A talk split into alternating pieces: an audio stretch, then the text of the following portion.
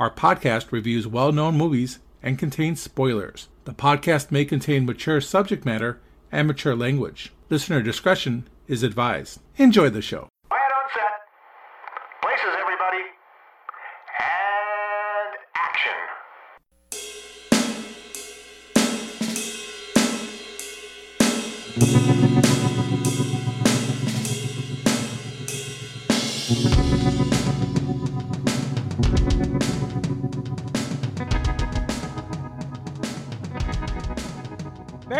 Christmas! It is time once again for the Hooked on Movies podcast. Today, we are looking at the classic Christmas musical from 1954, White Christmas. With me, as always, are Ted How can a guy that ugly have the nerve to have sisters? and Ken. Last night, she couldn't sleep. Today, she won't eat. She's in love. And I'm Eric. Miss Haynes, if you're ever under a falling building and somebody runs up and offers to pick you up and carry you to safety, don't think, don't pause, don't hesitate for a moment, just spit in his eye. Good right. advice. Thank you. We're talking White Christmas. Ken, give us a synopsis of uh, White Christmas. Singers Bob Wallace and Phil Davis joined sister act Betty and Judy Haynes to perform a Christmas show in Vermont. General Waverly, the boys' commander in World War II, who they have learned is having financial difficulties. His quaint country inn is failing, so what's the foursome to do but plan a Yuletide miracle, a fun-filled musical extravaganza that's sure to put Waverly and his business back in the black. Well, let's talk about the first time we saw this movie. I'll uh, kick it off. I saw this movie right around 2000, uh, right after the millennium. Saw Really? it with a yeah, I know, right? That's how I that's how I remember seeing the movie. Uh, saw it with a girlfriend of mine at the time. Uh, we watched White Christmas, and uh, I loved it. I don't think she did though, but that's here nor there. How about you, Ken? Cable. Most likely cable, but I don't Uh-huh. know roughly what time. It was as a kid with with my parents. Ted, pretty No. confident you did not see this in the theater. I've had the opportunity to see it at the theater because the Music Box in downtown Chicago plays a double feature of White Christmas and um, It's a Wonderful Life together. They play Um, some but- great movies down there. Oh, they do. That's Yeah. an absolutely wonderful theater. It's actually my favorite theater. No, this movie's always been there for me. It's from when I was a little kid. My mom and dad loved the movie. So I can't actually tell you when the first time I actually seen it. When we got our VCR as a kid, this was one of like the first movies that we got too. My mom and dad just always loved the movie. It it reminds me of them. And then, of course, this is one of my wife's favorite movies too. So we watch it at least twice a year uh, during the holiday You know, season. being the the Christmas season, it is kind of like oh, like It's a Wonderful Life. It's Yeah. always been around. You you can't pinpoint when you really saw it. It's always been there. Right. It's always Right, shown on television. It's it's all over the place. So Yeah, it's and it's a easy watch. So you know, it's It is. one of those things Very you can easy. turn it on. good role in there, Ted. Well, tell us about uh, the particulars of this movie. All right. So White Christmas is directed by Michael Curtiz. People might remember that Michael Curtiz also directed Casablanca, one of our previous episodes. I believe Um, Ken's favorite movie of all time. Yep, Yes. and and my that. number one movie too. White Christmas has a, was a screenplay written by Norman Krasna, Norman Panama, and Melvin Frank. It has a running time of 120 minutes. It was released October 14th, 1954. It had a budget of $2 million and a box office gross of $30 million. You know, before we go to who's, who it stars, it was released on October 14th. That's kind of odd that they would release a Christmas movie before the Christmas season, like during Halloween season. I was going to say it's a Halloween movie. Yeah, maybe. All right, so White Christmas stars Bing Crosby as Bob Wallace, Danny Kaye as Phil Davis, Rosemary Clooney as Betty Haynes, Vera Ellen as Judy Haynes, Dean Jagger as Major General Tom Waverly, Mary Wickes as Emma Allen, Johnny Grant as Ed Harrison, and Anne Whitfield as Susan Waverly. All right. Well, thank you there. Tell us a little bit about uh, the production on this one, Ken. I'm sure it's pretty exciting. Well, Sir Irving Berlin suggested a movie based on his song of the same name, White Christmas, in 1948. Paramount put $2 million up and only took 30% of the proceeds, which the rest of it went to Irving Berlin and Crosby. Uh, Mel Frank and Norman Panama uh, were hired to add additional material for Danny Kaye. They also felt that the script needed to be re- rewritten, and it took about eight weeks for them uh, to do the rewriting. Frank said it was the worst experience of his life during those eight weeks because they said that the original story was the lousiest story they ever heard. So they needed to, Wow. re- yeah, so they needed a brand new story. He said one that, that made sense. And they did the job for $5,000 a week. So they made $40,000 on it. So the principal photography took place between September and December of 1953. The film was the first to be shot using Paramount's new VistaVision process with color by Technicolor. White Christmas was intended to reunite Crosby and Fred Astaire as a third Irving Berlin showcase musical because uh, Fred Astaire and Crosby had already done Holiday Inn and uh, Blue Skies. Uh, but Astaire declined the project after reading the script.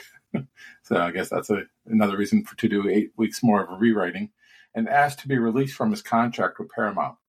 Crosby also left the project shortly thereafter to spend more time with his sons after the death of his wife. Near the end of January of 1953, Crosby did return to the project, and Donald O'Connor from Singing in the Rain was signed to replace Astaire. But just before shooting began, O'Connor had to drop out due to an illness and was replaced by Danny Kaye, who asked and received a salary of $200,000 and 10% of the gross, you know, which worked out extremely well for him. Yeah, So- I'd say so. I don't have much more about like Vera Ellen and Rosemary Clooney, except Rosemary Clooney kind of had already done some work with Crosby as far as like some shows and some you know singing duets. And I think Crosby took a, a very a good liking to her. They became friends, uh, close friends, from my understanding. So that's my understanding how she became on board. The only reason why I think that maybe Vera Ellen was on board was uh, she was one of the best dancers of her time, and I feel that that's probably the reason why she was included in this movie. Couldn't sing a lick; all her songs are overdubbed, but can dance like no tomorrow. And that's what I have for production. All right, very cool. Well, I know this movie topped the box office in 1954. I believe it was the uh, the number one movie. So I'm assuming that the reviews are pretty good, Ted. Yeah, the Rotten Tomatoes, it is a certified critic score, a certified fresh 77%, and it has an audience score of 88%. So I was able to find some both on both sides. Um, let's start with the negative critics. Returning champion Dave Kehr from the Chicago Reader. He said that the whole thing is rather forced and antiseptically cheerful. Bosley Crowther from the New York Times, that's an old timey name. He said director Michael Curtiz has made this picture look good. It is too bad that it doesn't hit the eardrums and the funny bone with equal force. Don't know what he was really looking for out of a Christmas movie. So on the positive, everybody dies at the end. yeah, exactly. Uh, on the positive side, Emma Cochrane from Empire Magazine said, "Great songs, gentle humor, and a dose of syrup, which is not to everyone's taste, but worth buying to keep that Christmas spirit going until next year." Jack Moffitt from The Hollywood Reporter, he said, "It will be a poor showman who can't get an audience into the theater." When he can base his sales talks upon expertly assembled and tangible box office ingredients. Mostly positive. Unfortunately, we didn't have a review from um, Roger Ebert on this one. Well, Ken, it's time now for you to tell us about part one of White Christmas. Take it away. On Christmas Eve in Europe in 1944, at the height of World War II, former Broadway star Captain Bob Wallace and aspiring performer Private Phil Davis entertained the 151st Division. The men have just received word that their beloved Major General Thomas Waverly has been relieved of his command. The men send him off with a rousing chorus of The Old Man. After Waverly departs, enemy bombers attack the area and everyone takes cover. Phil pulls Bob away from a collapsing wall and is wounded by debris. Bob asks how he can pay back Phil for saving his life, and Phil suggests that they become a dual act. After the war, the two make it big, launching a hit musical. They receive a letter supposedly from their old sergeant, Ben Freckleface Haynes, asking them to view his sister's act. They watch Betty and Judy sing at a Florida nightclub. Phil, who likes to play matchmaker, notices Bob is interested in Betty. After the performance, the four meet, and Phil and Judy immediately hit it off. Betty and Bob, however, argue about Bob's cynicism and the fact that it was actually Judy who wrote the letter instead of Ben. Finding out from Judy that the girl's landlord is falsely suing them for a damaged rug and has even has gone so far as to call the police to get his money, Phil gives them tickets he and Bob purchased to spend Christmas in New York City. Bob and Phil improvise a performance to buy the girl some time, then flee to the train where they now have to sit up in a club car, much to Bob's chagrin. That's the end of the first part of the movie. Okay. So we start off the movie in World War II. I believe probably somewhere in Europe would be my guess. They are trying to kind of celebrate the Christmas season there in between the bombs and the gunfire. Kind of like a Bob Hope show without the girls. Yeah, a little bit of a Bob Hope show. Um, Mr. Wallace is already a famous singer, well known. He's trying to uh, kind of lead the troops in a little bit of song, little music, little dance behind the backdrop of some pretty cheesy stuff in the background. But that's okay. It's 1954. We'll let it go. It's interesting because the road the roads up to the area that they're performing actually look kind of cool for Yeah. that particular you know particular time. But then when you get to the set where they're actually performing, it yeah, it looks pretty. I, you know, it's Yeah. kind of funny too because a typical Hollywood set with movies that were made, you know, prior to this in black and white, the sets really didn't stand out as much. But when you start throwing in color, it's kind of like when you're watching something in 4K that's, uh, you know, 20 or 30 years old and you're looking at the special effects. They really start to show their age on it. Yeah, you can tell that there's a lot of paintings in the background. And it's a painted set. Yeah, Typical of it's the era. It's interesting that they put them in a forward area like that. You know, there were famous people that would have been like what Bing Crosby's playing here, Bob Wallace, that did serve in the military during World War II and I guess would have done that. But big star, big superstars like Sinatra and he didn't uh, serve in the war, but he cut an insane amount of 45s that were given out to the troops uh, for morale purposes. So it's kind of interesting. But yeah, it's interesting that they did that while there's the threat of being bombed. You know, it's it's a good way to start the movie. I think it establishes a decent relationship between Danny Kaye and, and Bing Crosby. looking at Bing Crosby here and Danny Kaye, it's very interesting that their combination right here.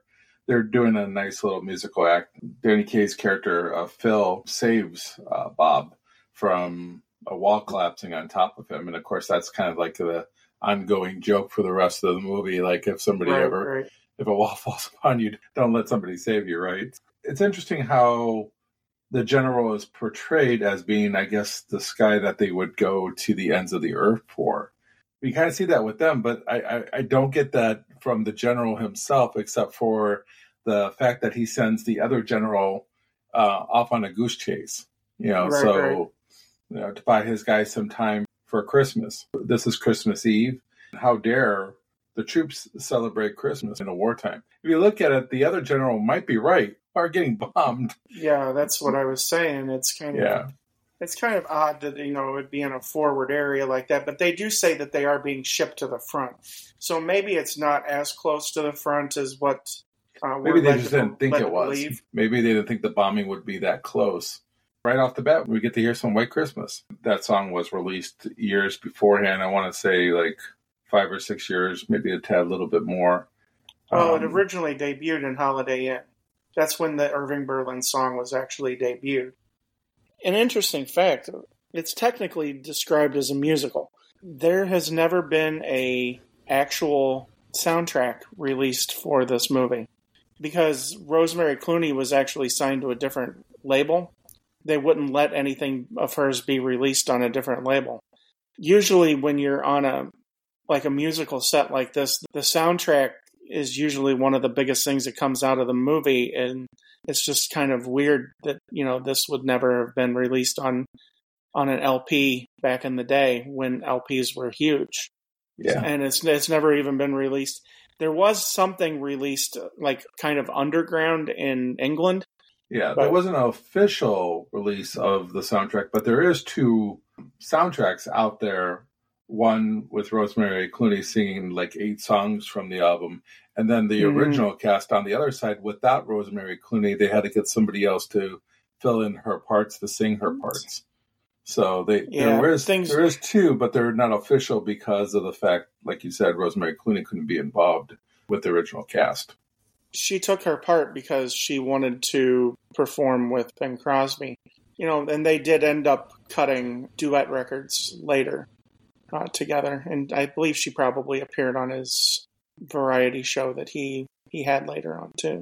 She's a wonderful singer. And she was, I think, the last um, cast member of the four to pass away. And she's also the aunt of uh, George Clooney. A fact. major influence on him as well. He says.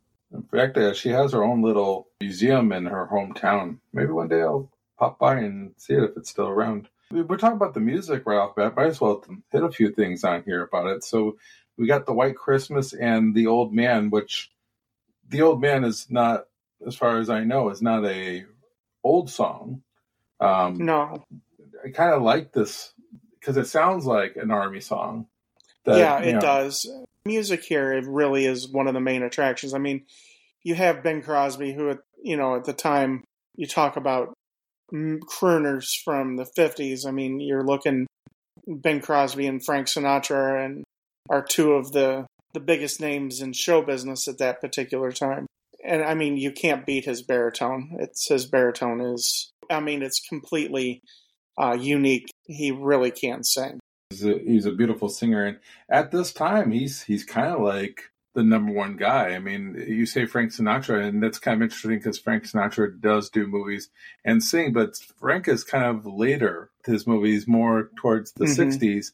Bing Crosby is kind of like the full thing here. He's acting, he's singing. I mean, his resume of roles that he has is incredible, and that doesn't include, you know, the movies he's making with Bob Hope on the side. He's like releasing movies left and right, and his his star is probably the brightest at this particular time.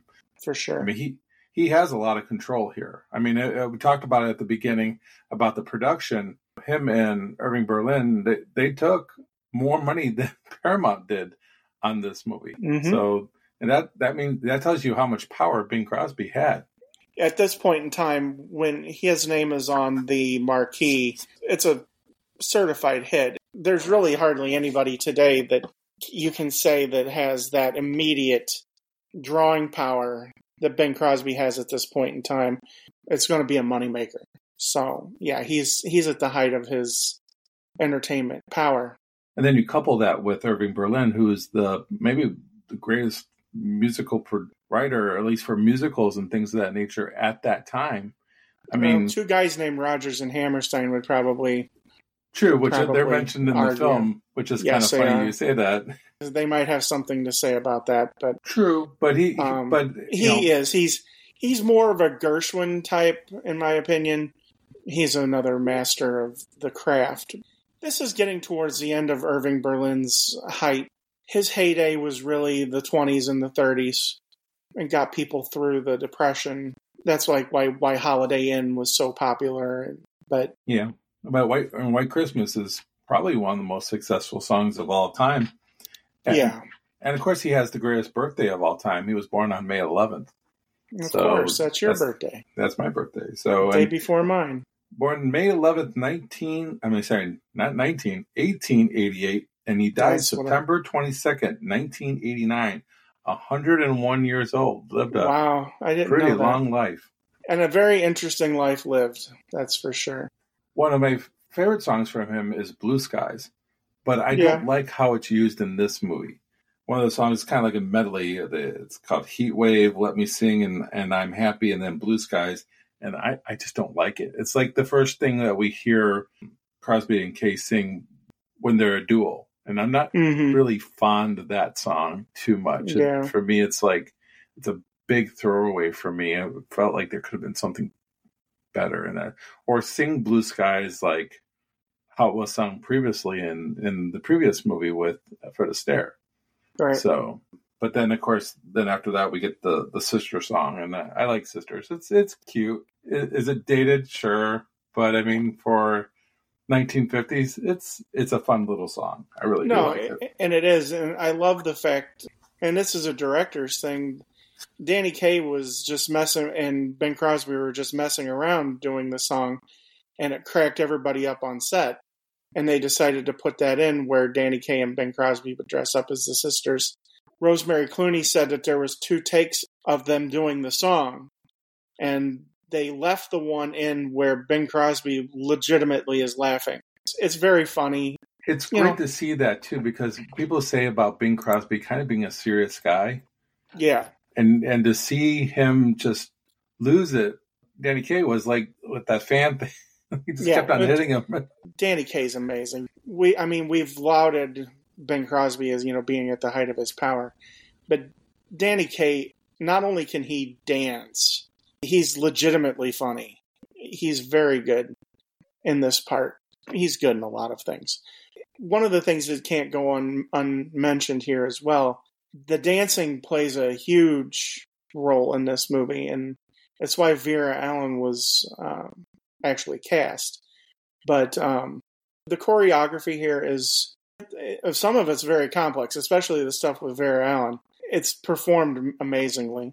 I would have been interested to see Donald O'Connor if he would have got the part instead of Danny Kaye, because I'm actually a bigger Donald O'Connor fan. I'm a big fan of Singing in the Rain, and I actually love Singing as well. for, for Donald O'Connor because he is almost as good a dancer as Gene Kelly. Of course, he, is. He right there, and his co- comic timing is just as good as Danny Kaye's. And so Sure. I'm thinking if you would have had him in this role, he could have been part of those dance numbers. oh yeah, definitely, you know, he could have. and that would have added to this movie. I mean, if There wouldn't have been as nearly as many jazz squares. I know what a jazz square is because I was in choir in high school. right, there might not have been, but if you take Vera Ellen and Donald O'Connor dancing together, that that would have been really awesome to see. It would have been dynamite, that's for sure. I do like Danny Kaye's and Vera Ellen's chemistry a little bit more than, let's say, Bing Crosby and Rosemary Clooney. I don't know if it's the age difference that throws me off with Rosemary and, and, and Crosby. I, I liked Danny and uh, Vera's you know, connection. It, Yeah. it just seemed a little bit more natural. I was buying them as a couple, even though throughout the whole movie, you know, she's trying to get her sister involved and he's trying to get his partner involved in the relationship. But it's really dumb that really had the chemistry in the movie. Well, and it might be heresy, but Danny Kaye's a better actor than Bing Crosby is. Ben Oh, Crosby yeah. essentially is playing Bing Crosby. Yeah. I mean, even in my favorite Bing Crosby movie, The Bells of St. Mary's, he's still playing Bing Crosby, even though he's a priest. Danny Kaye has legitimate acting chops, and to be a comedian, you really kind of have to. So, is the sheriff eating cake, or what exactly is he eating? I don't know. they say they say he's eating. They that the sheriff's eating them out of house and home. I like the fact that they pull a Milli Vanilli and they're lip syncing the the words to the sisters. That's pretty funny. You would think with the money that they had, I mean, they have to spend a couple hundred dollars for that train, that they Hmm. would have just given the guy the money for the rug. Right. Yeah. No, and that's what Bing Crosby says. Why don't we just pay him the money? And Danny Kaye's like, no. He's he's trying to fleece him. Right, because he wants to get the girl, the, him and the girl together. right. I find it interesting that Bing Crosby wanted to spend more time with his boys and Yeah. you know See, that's the thing. I don't think he is as bad of a dad as he's made out to be by one of his kids. Because a couple of his kids kind of disputed what the one kid said. oh, yeah. I was reading a little bit more into it. I think that one of his sisters, you know, first disagreed, but then kind of jumped on yeah. the bandwagon with him. But the other two um, kids said no. So, Eric, what what is your opinion about the songs that we have here in the in the first part of the movie? Well, anyone who knows me knows that I am a uh, I'm a sucker for a musical. Um, I like a, a really really good musical. So the music in Cats. this one, not cats. No, no. Yeah. and we're not talking Oklahoma. We're talking like Guys and Dolls and uh, you know stuff You like, like that. dolls? I like And dolls. guys. Yes, West Side Story and guys, guys and dolls. Yes, it's not guys and guys. So it's a Seinfeld reference there for anyone who gets that. I love the music in this. Uh, I you know I love uh, Bing Crosby's vocals and him having the vocal harmonization with Danny Kaye uh, and Rosemary Clooney. I think it's just a, a trio. You know, we we know uh, the ones overdubbed with her voice, but no, I love the music. I love Sister Sisters. I love pretty much everything going up to it. I think it's very well done. Don't think we've brought this up, but the one thing also about the music and the audio is if anyone has seen the 4K version of this, the remastering of this thing is incredible. yeah. It is without a doubt one of the best remastering jobs I've seen on any any movie of an era like this from the 1950s or 60s. You're watching this and it looks like something that was just made 5 years ago. It looks fresh and new. It's incredible the remastering on this. So I highly encourage you the Blu-ray. I don't think it's a 4K yet. Watch the Blu-ray version of this movie and you are going to be just blown away by the the video. So, Eric, what were your thoughts though then on the part where Bing and Danny Kaye um, pretend that they're, they're sisters? Though that, that seemed like a fun part, right? It did. It was very um, kind of like some like it hot. It looked like they were having fun. It looked like they were, uh, you know, really just kind of hamming it up a little bit. The crowd loved it. I thought it was pretty cool. Wasn't it odd though that they had a record conveniently available of the song performed by both sisters? Here, let's put this record on. Okay. Right? I always thought that was a little weird, but you go with Yeah. it. When you have Yeah, a record it's- contract and you need you, you need the guys to kind of like Right, Bust right. And it. here and here and here's your record. We'll just play it. You bring it along Mhm. with you too.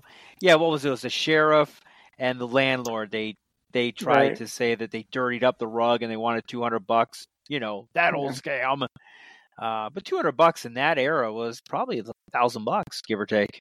well, Yeah, the cost of the true. tickets for the for the train. So I may as well just give them the money, but they were like, no, Yeah. we don't want to do that. So Yeah, those were some expensive cab tickets for the for the train. Ni- It came both tickets came out to ninety seven dollars or something like that. Yeah, that's gotta be yeah. that's gotta be like about like almost what eight hundred dollars probably in this day and age. Yeah, would- it's a huge at amount. least, at least, Yeah. yeah. I mean, they are going from Florida to New York, but first class on the train too. yeah, that's Yeah. true.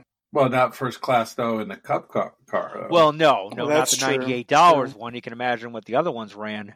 and and you got the sheriff that's just eating all the time, just being just being Yeah, I can't. I couldn't tell what he was actually eating. It kind of More looked. shrimp. Yeah. Yeah, right. Exactly. It was a nice little little comic timing there. Bob and uh, Betty are had just had a fight, so you needed something funny to kind of offset that fight. We're not left with a you know yeah type of situation. I do think it's funny that that Phil and and Judy are are kind of like thinking that everything's going good, the way that they're like talking from a distance, and it's it's not it's not going good at all. It's kind of almost like a Three's Company thing. It's uh, misunderstandings throughout the whole film. Nothing else was The happening. whole So- film is one giant misunderstanding. right. hmm I, I do find it interesting that uh, Phil is so desperate for this to happen he- that he gives away those tickets, and they just jump on the train thinking that they can just get their own See, I don't- seats. I don't know about travel during that period of time. I don't know if the if that was something that you could do is buy a buy two tickets and sit in the club car. I guess maybe you could, but I mean, I I guess. I mean, it's a long trip, but that is a long trip but from Florida to New York in a club car. They make it out from Florida to to New York, and they kind of make it seem like it's just a hop, skip, and a jump. And with the club that they're at is kind of looks like that it's almost around the Keys. yeah, like So, I Miami mean, or something really far south. Yeah, exactly. And going up to New York, I mean, that's on a train. That's maybe a day or so. Yeah, it's hell on earth.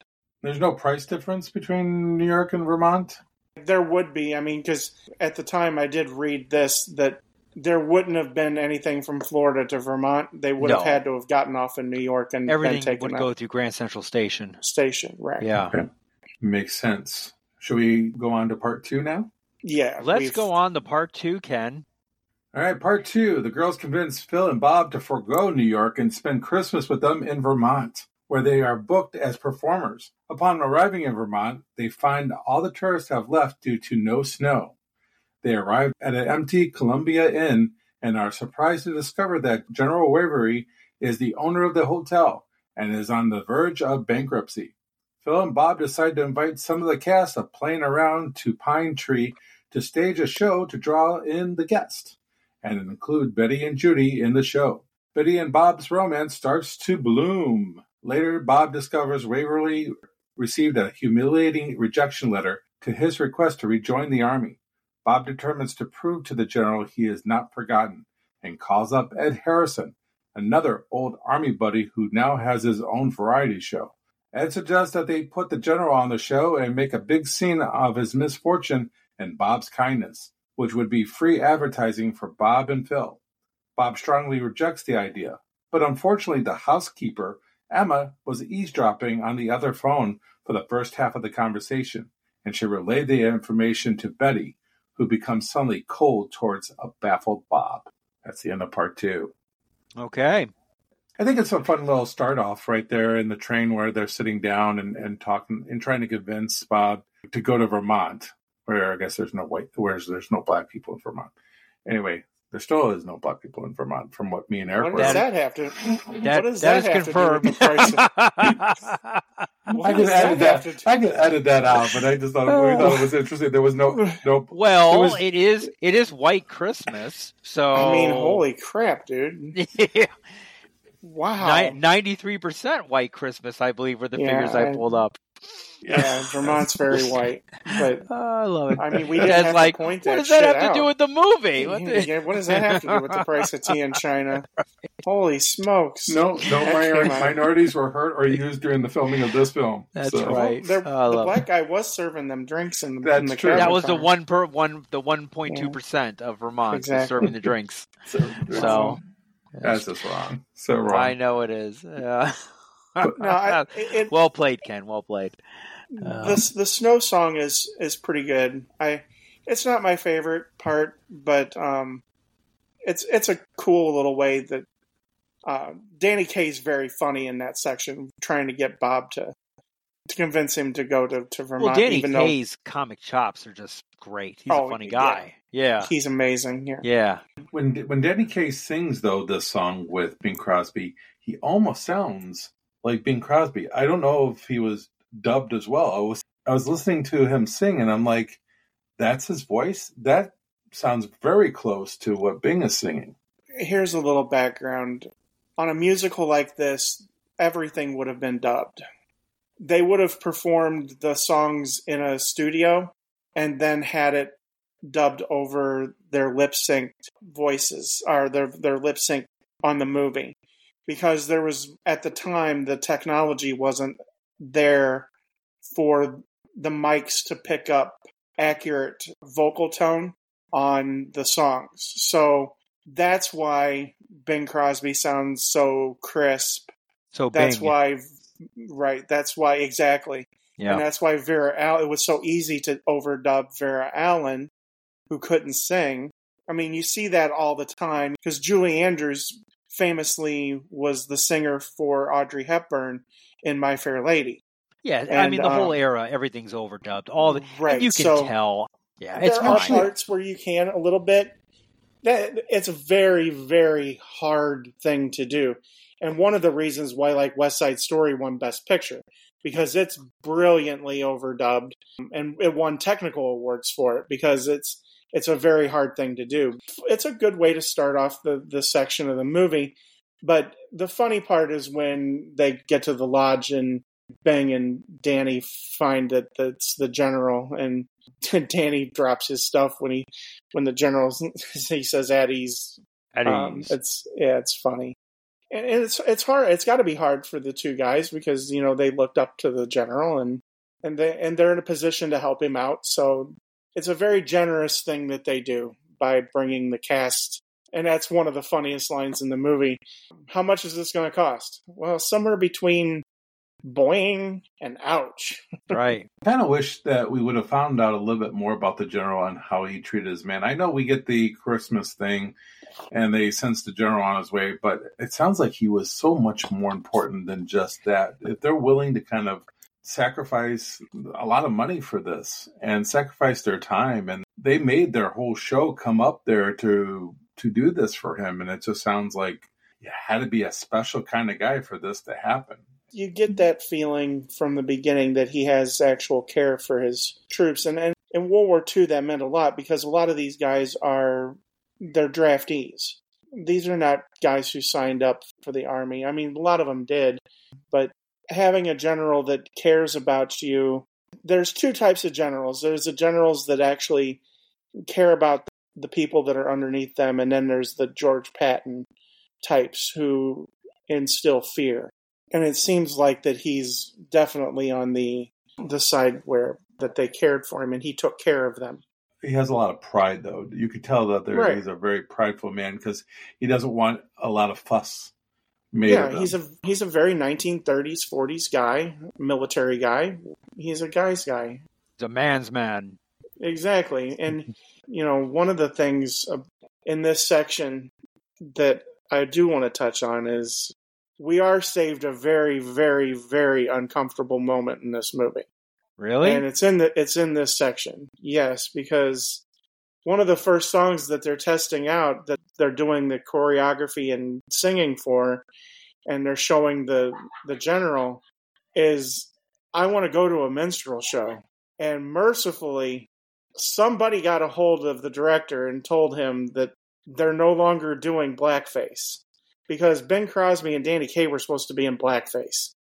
Yeah, but they this- weren't. for- they weren't, and that's a huge step in the right direction because in Holiday Inn they were. they were in they Yeah. were in blackface.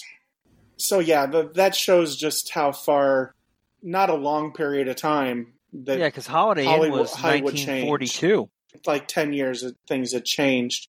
The guy who did the choreography for this also did some of the choreography for um, Some like. Diamonds, the Marilyn Monroe movie uh, Diamonds.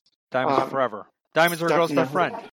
Or no, it was Gentlemen Prefer Gentlemen, Gentlemen prefer blondes. Gentlemen prefer blondes, and you can really tell during the minstrel song show or uh, the minstrel song number. You can really, really tell that it was choreographed by the same person Okay. because even like Vera Ellen walking down the the staircase is Mhm. almost identical to Right. what Marilyn Monroe does. It, it Yeah. does. Yes, clearly. I know. I did notice that. I'm like, hmm. Interestingly enough, Vera Ellen's dance partner is actually a really famous dancer, and he actually won the Academy Award for playing Bernardo in West Side Story. yes, And he barely gets hardly any notice here, any bill. Yeah. um, any bill. But there's actually three Oscar winners in the movie. General Waverly won an Oscar. hit- uh, Dean Jagger, Bing Crosby, wait, wait. and What? then I, did he win or was he nominated for supporting? Bing was probably one for uh, singing. I'm sure. Oh, Bing. I, you said General Yeah. Waverly. Yeah, General Waverly, he actually won an Oscar. Yeah, I thought he was just Um, nominated. All right. Yeah, he he And- won a Best Supporting Actor for his role in 12 O'Clock High. That's right. And um, and then the guy who played Bernardo, who's the dance partner for Vera Ellen. Bernardo. Yeah, you can to- you can totally tell the guy who choreographed Gentlemen Prefer Blondes really had a role here. It's one of those things that's obvious and it's funny because at the end of Blazing Saddles, we talked about the fight goes into the um, into the room wherever where everybody's dancing, and it's a very similar type of a feel Hmm. uh, to what we see here. Hey, is it just me, or is this end got one of the biggest, you know, stages um, in the world? It's huge. I is know, right? huge. Yeah, I'm just watching them like rehearse and everything, and I'm like, and we're talking about that dance number where she, you know, kind of like you just said, of like the Marilyn Monroe kind of come down, and I'm thinking, man, this thing is just a big. I mean, are you sure you're not on a sound stage? I think you are. the aspect ratio is one of those things that is kind of um, Out the window. it's window. kind of it's kind of uh, uh, it's, yeah because when they come down off because I'm I'm watching it now as we're recording and when the four main characters come down off of the stage, the stage doesn't look that deep.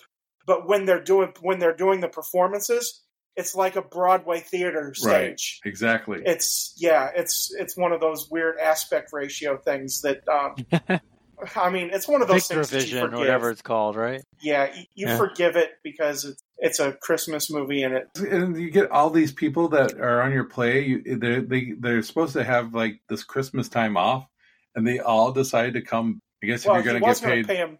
If they were, he was going to pay him in not only their base pay, but an extra thousand dollars, Yeah. I guess wow. so. Think about it, an extra grand. That's an extra grand in 1954. That's probably like 10, 15 grand. that's a lot of coin. But it's amazing that still you get everybody to to show up. I mean, it is Well, around and Christmas. I, th- it sounds like Bing and Danny treat their crew really well too. Oh, so clearly, clearly, Yeah. like Jay Leno, like Taylor Swift. So yeah, like Taylor Swift, exactly. yeah. I think it's interesting that Waverly doesn't want to even run this in, though. He'd rather be back inn the army. Of course. I mean, he's a general. It seemed like when he was being he was being pushed out when he was taken away from his troops. I mean, lifers like that who've risen to the rank of general, they're army lifers. And Yeah. sometimes when they get out of the army, they have a hard time reacclimating back to civilian life. It's it's one of those things. I think it's got him down that Endeavor here at the end is not is going as great as it should. So that probably plays a little bit here. Oh, why, sure. why do you think? Why do you think he probably lost his um, command of his troops? Do you think they were forcing him out of retirement then? Because I then think that would make sense. But that wouldn't had the make sense. cane. And he tries You to notice come he had the in. cane too. But then he has to help Danny Kaye out when you know when he I know, injures right? himself, I- right? Feats of strength. Yeah. There's some things I don't understand. Like if he was kind of forced out of the army, how does he think he's going to get back in? What ten years later? It would have been right during the Korean War, so I figured that they're still in need of people, but the war effort wasn't nearly as robust for the Korean War as it was for World War II, of course. Oh, So one of my favorite supporting actresses here is Mary Wickes. She's uh, uh probably for our younger audience, which would be our age basically still. Uh, Sister Act. She was in Sister Act as um, That's right. Yes. as one of the nuns who originally the, conducted the the choir originally. Yes. right. So, right. The old nun. um, yes, actually, one of my favorite films that she's in is called "The Man Who Came to Dinner," where she plays a, a nurse. But she's a very um, fun actress, and her um, interaction with the general is really needed here. Not only her interaction with the general, but just like her eavesdropping and th- things of that nature. And she gets excited when she hears about bringing everybody in to try to help with the inn. And she goes, "What's a good housekeeper to do?" I I listened in on the other side. She has some mm-hmm. really great lines, and she's just a fun actress. I really enjoy her. It's a very small part, but when she's on screen, it, it does make a difference.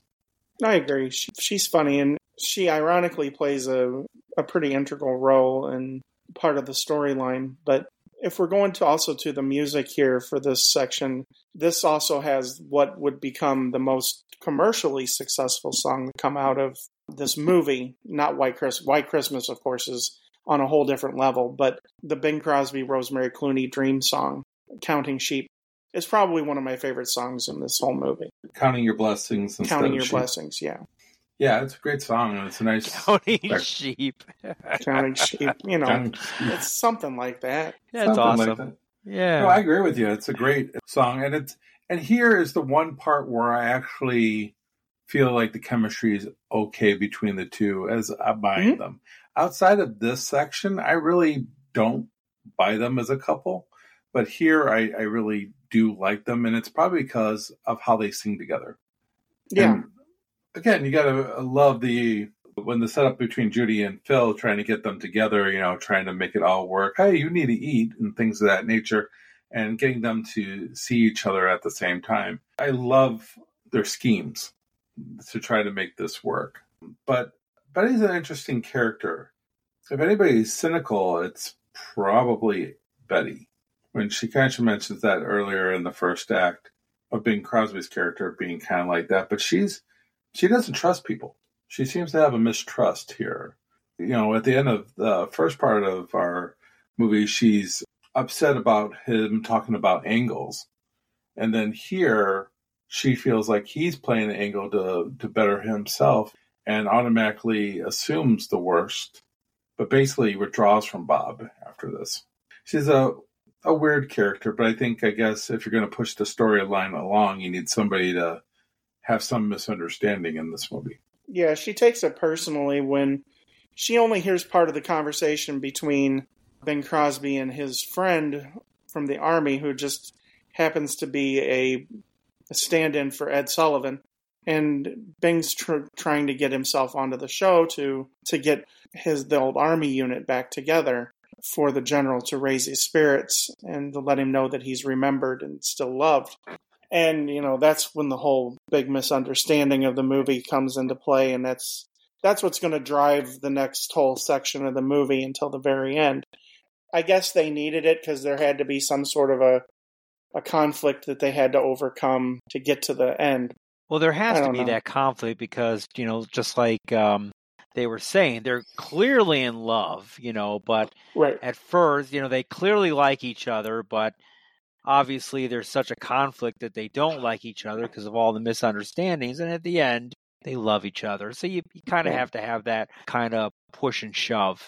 That's like Right, a right. staple for a Christmas love movie, if you will. because she sees that he has a heart because of the show that he's trying to put on at the end. So she should give him a little bit of a benefit of a doubt. Even the housekeeper is kind of alluding that it might not be that. She's kind of unsure too, because that she does know that she only got part of the conversation. Yeah, Yeah, she doesn't relay that to Betty, and that's kind of a crappy move. But and, I, and you Um, figure that later on, you know, the housekeeper figures it out because at the end she's on the plan. But we'll talk about that on Act Three and this actually has um, Part Three. the part one Part of the three. parts that I don't I don't care for, which is the choreography song. I don't. No? It doesn't hit well for me. It, it seems very out of place. It not only seems out of place for uh, Wallace and Davis, it seems just kind of awkward. Which song know. are we talking about? Where Danny Kaye comes dressed out like the French guys. Oh, it's kind of like a beatnik co- song. Yeah, it's a It, choreography. it, it does, yeah, it does seem It- very kind of like New York City, Avant, yeah, avant-garde. avant-garde. kind of like that. It's- It's cool. It's it's almost like West Side Story, A little bit, a yeah. little West Side And Story-ish. Yeah, It's just kind of weird. it's a little like- too risque for uh, Vermont, isn't it? maybe a bit. It's just yeah. it's hard to tell. Are they making fun of the avant-garde and the new wave, like the Fosse type of choreography and dancing? I don't know. I don't. I don't know. But there, but, you got to admit though, the choreography and the dancing is really good. Oh yeah, well, Yeah, it's, I mean, it's, it's- act- absolutely stunning. It does And- seem out of place, but it is stunning. Absolutely. And one of the things that just blows my mind too is how Vera Ellen, when she's tap dancing, and she is tapping her foot so fast yes. on the ground, that blows my mind. Yeah. I- Hell of a dancer, sh- not a good singer. Yeah, When I think of that part, though, I, I it reminds me of "Singing in the Rain." "Singing in the Rain" it has a, a flow to it, but then towards the end of "Singing in the Rain," you get this thing called Broadway melody, which kind of like is Yeah. totally different from the whole movie. So I'm wondering if it's just kind of the the style from back then, because that movie came out in 1952, and so Right. so I'm wondering if it's just something that they're doing here in the 1950s. So. possibly. I don't know. It's Well, it is the era for musicals. I mean, the '50s is the the heyday for musicals. Oh yes, definitely. Yeah. And they probably wanted to give something special for Danny Kaye to, to do.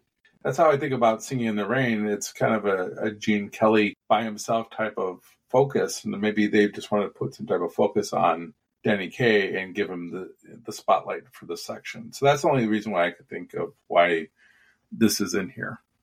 Yeah, I can I can agree with that. Let's roll scene three, part three. Phil and Judy stage a phony engagement, thinking Betty's trying to avoid romance because she does not want to leave Judy unprotected.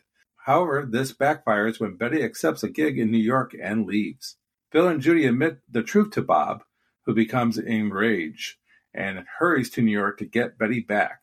They partially reconcile, but Bob meets up with Harrison before he has a chance to find out what really was bothering her. Betty sees Bob go on Harrison's show and invite the entire 151st Division to secretly join him at Pine Tree to surprise General Waverly at Bob and Phil's expense.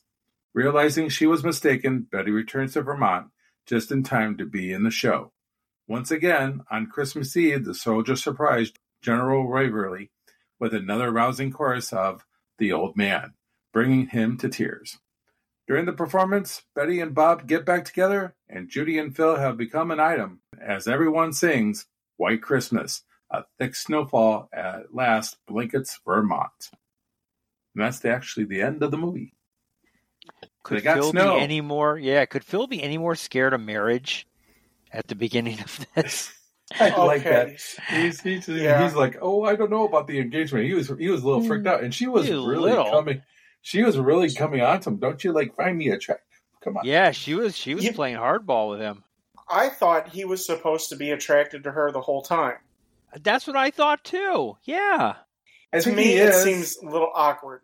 I think he is, but I think he's got commitment issues. I think that's what his problem was. He wanted time to do his bachelor thing, and he couldn't do his bachelor thing because Bob is doing his. He's They were, keep on they were adding being things. successful thing. Yeah, he's doing the Yeah, successful right. thing. Doesn't have time to even spend his own money. So I think he was trying to trying to do his own thing and play the field. I don't think he was ready for a relationship. That's why it's interesting because they have great chemistry together, and he almost plays kind of like a fool who doesn't realize that he has something special here. When he's putting up the the argument, it's almost like it seems almost out of character a little bit, and it's like you were supposed to be attracted to her. I don't know. It just always struck me as weird. It is really funny. My biggest problem with all this, bringing them together as an item right at the end with nothing in between. So he, he's he's scared, Right? and they fake this engagement. Where does he find out that he is in love with her? They kind of gloss that that whole thing over. I mean, that's kind of what I'm saying is because they build it up like he's he's into her and that he really likes her a lot. Then he gets cold feet or whatever, and then he's back to to liking her again. So it's it's one of those little inconsistencies and you know and being that it was a rewrite you makes you wonder exactly how much of the original was left over and if there was something that might have been cut or might have been left in that made it kind of different like that Well, that comes back to the Donald O'Connor situation where, you know, maybe there's scenes with them dancing together that even elevate the chemistry ever even more. possibly I'm, I'm curious what the first draft might have looked like, but from what I they guess- said, it was but pretty what crappy. you said it sounded like it was a real it was a real humdinger of a Right. of a of a turd i'm glad it was rewritten because i mean I, I enjoy the movie but Is there any way we Um, can find out what the original uh, right was? probably at this point probably not Oh, Sometimes they Probably. save some of the stuff and, you know, they go up on auction and things of that nature, but I just Yeah. don't know. I think it's interesting that the 101st uh, Division all watched the show of their of their buddy. Well, it's the Ed Sullivan show. Ed, the Ed Sullivan show was the most popular show in America. I mean, Sure. like every every household that had a TV tuned into the Ed Sullivan show. So still is, isn't it? it's yeah, right. They do keep it realistic. Like he he said, does say he goes, the guys that are stay that are that live on the East Coast have a better shot of, of being there. Right. Um, it's not out of the realm of possibility that a whole lot of them would have been watching the Ed Harrison show. right. It's, Well, even the but- general really wants to watch the show. He's trying to do everything well, he can to exactly. get to watch See? the show. Right. That's why Elvis going on Ed Sullivan was so big, and that they filmed him filmed him from the waist down, doing Up. his dances uh, from the well, yeah, from the waist up. That would have been more interesting. That would have waist been down. yeah, no, and and I mean, and that's why it's so significant in the Beatles' history that they played on the Ed Sullivan Show. Ed Sullivan is to the entire entertainment industry at this point, like Johnny Carson was to comedians in the '80s. One good review from Ed Sullivan on his show, and you're golden. You're Yeah. you're made essentially. Curious how 1950s TV would have worked back then. I mean, I would imagine there was probably nothing on the TV probably throughout the whole day. There's not enough programming probably. That No, there I'm would have been there would have been uh, soap operas. Yeah, that's Was there what soap that's, operas in 1953? Oh yeah, and there was kids programming too in the mornings. See, TV was a lot different back then. TV wasn't running 24 hour. They would go right. they would right. go off the air like midnight or mm-hmm. 11 or 10 or whatever. Yeah, after the news, generally it would go to test pattern. In the mornings, it would be like Howdy Doody and and things like that. But it was almost ran like a PBS. Now, if you would have said that you had a problem with how they kept all of the army people from General Waverly that are coming into his inn, that's one of the things that I have a question about. It's like, okay, it's a surprise, but Hmm. all of these people are at the inn and they're all staying. Somebody had to check them all in. Are they are they So- paying full price too? Exactly, right? Yeah. So, you know, it's that's kind of funny. Yeah, I'm sitting here watching this and I'm we're kind of, I'm in the third section here with us. You can really tell how thin Vera Ellen is here. Oh yeah. I know she suffered from anorexia, but she is really really thin. I mean, she's got to be not even a size 0.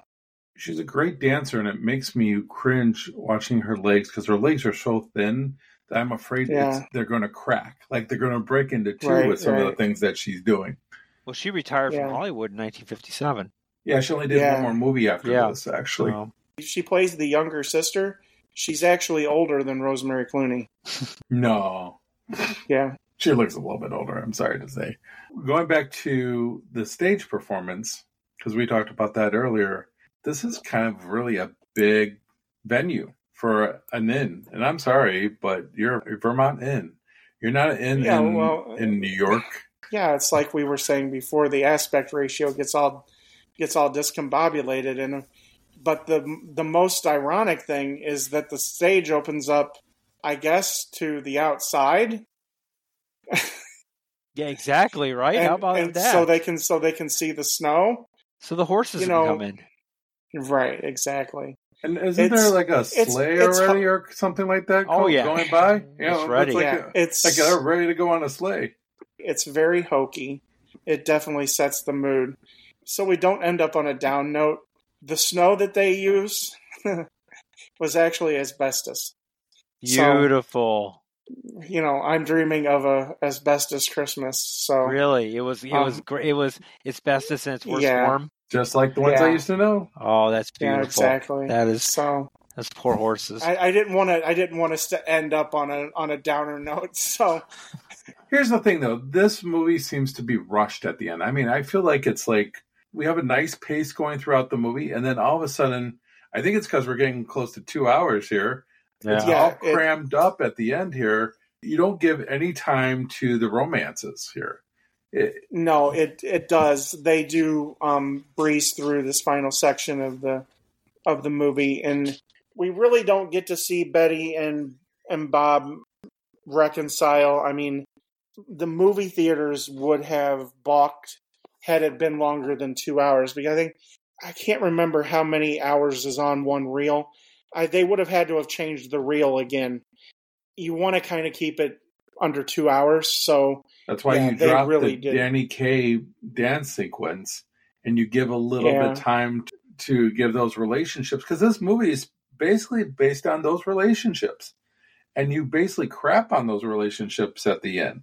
Maybe see each other before the, the start of the special. Surprise him before they even start with the performance for the general. Something to just rekindle that romance. And then we then, then we could have uh, find out about Phil and Judy and you know maybe they say some things to to each other before the performance to make us think oh they might be heading in that direction so when they do kiss at the end it makes sense i don't like how it ends i think it's it's rushed too forced for me at the end i mean i don't mind a happy ending and all the snow and all that other stuff but you've been teasing us with these relationships th- these two couples throughout the whole movie and then you the, don't give them the the ending that they deserve Yeah, it's all sped up to get to the money shot, which the money shot is the snow uh, with singing White Christmas.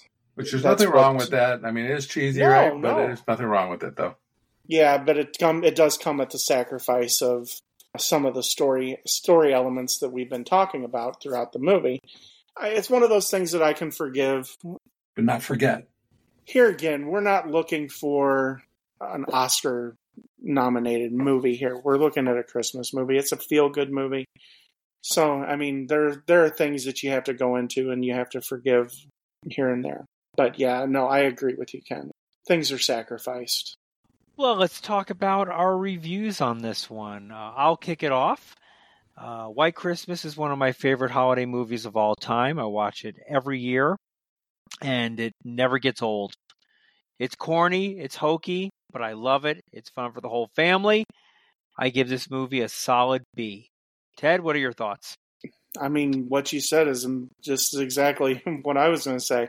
This is a movie that, like I say, I watch with my wife every year, sometimes a couple of times. I have wanted to go down to the sing along down at the music box. Maybe that's something that uh, we can do together this year. That would, that would be fun. You Have and your wife, pod- not not pod- us. well, oh, you don't want to go? Uh, no. Sing along to no, Christmas? Oh, come no. on. Sorry. Don't be a party pooper. No, this is this movie. It reminds me of childhood. It makes me it makes me smile, makes me laugh at least a couple of times during the the movie, and still, it's a solid B plus for me. It's it's my second favorite Christmas movie, or my third favorite Christmas movie behind Christmas Vacation and um, Bad Santa. and it's it's a Wonderful Life. Dude, don't diss Bad Santa. It's a Bad great Santa's movie. awesome, it's an dude. awesome movie. Bad Santa 2 sucks. Bad Santa rocks. Yeah, it sucks out loud. That's right. All right, Ken, It's- what are your thoughts? I like this movie in general. It's it's a fun movie. I like the songs. I like the performances.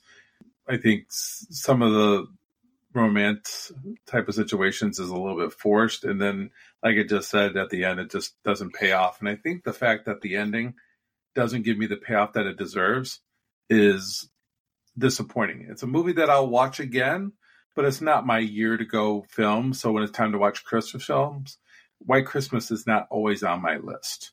So maybe every every three to four years, I'll probably watch this movie. And so on that note, I will give it a B.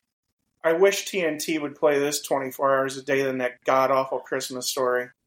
No, no, no, no, no, no, no, no. Oh, Christmas God, I Story. hate that movie. I mean, we don't need to see it 24 hours. I don't think you see, need to see any movie 24 hours Oh, a day. God. They should rotate like those They type of movies in and out. They Every should. year, it's a new twenty four hour movie. Or maybe, you know, in December, every, you know, day, run one Christmas movie all day and Bad just keep. twenty four hours. There Yeah, you go. Oh, yeah, but TNT run to be like nine minutes long. It's not even worth watching. Yeah, So- no, they would have to cut too much out. Too much. All right. Ted, World Wide Web, what's going on out there?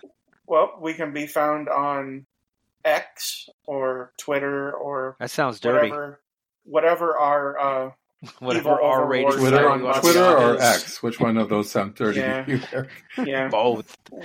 whatever our evil overlord Elon Musk is uh, calling that now. We can be found at hooked on underscore movies, um, and we will be able to respond back to you. You can comment about what you think of White Christmas and how you like us, and of course, whatever podcast platform you're listening to us on, whether it be Apple, Spotify, Goodpods, you know, wherever you can find us, we should be available. Leave us a five star rating and leave us a review. Tell us, leave us something funny. Say, you know, hey, these guys know what they're doing. Because the more reviews we get, maybe one day we'll become Rotten Tomatoes certified.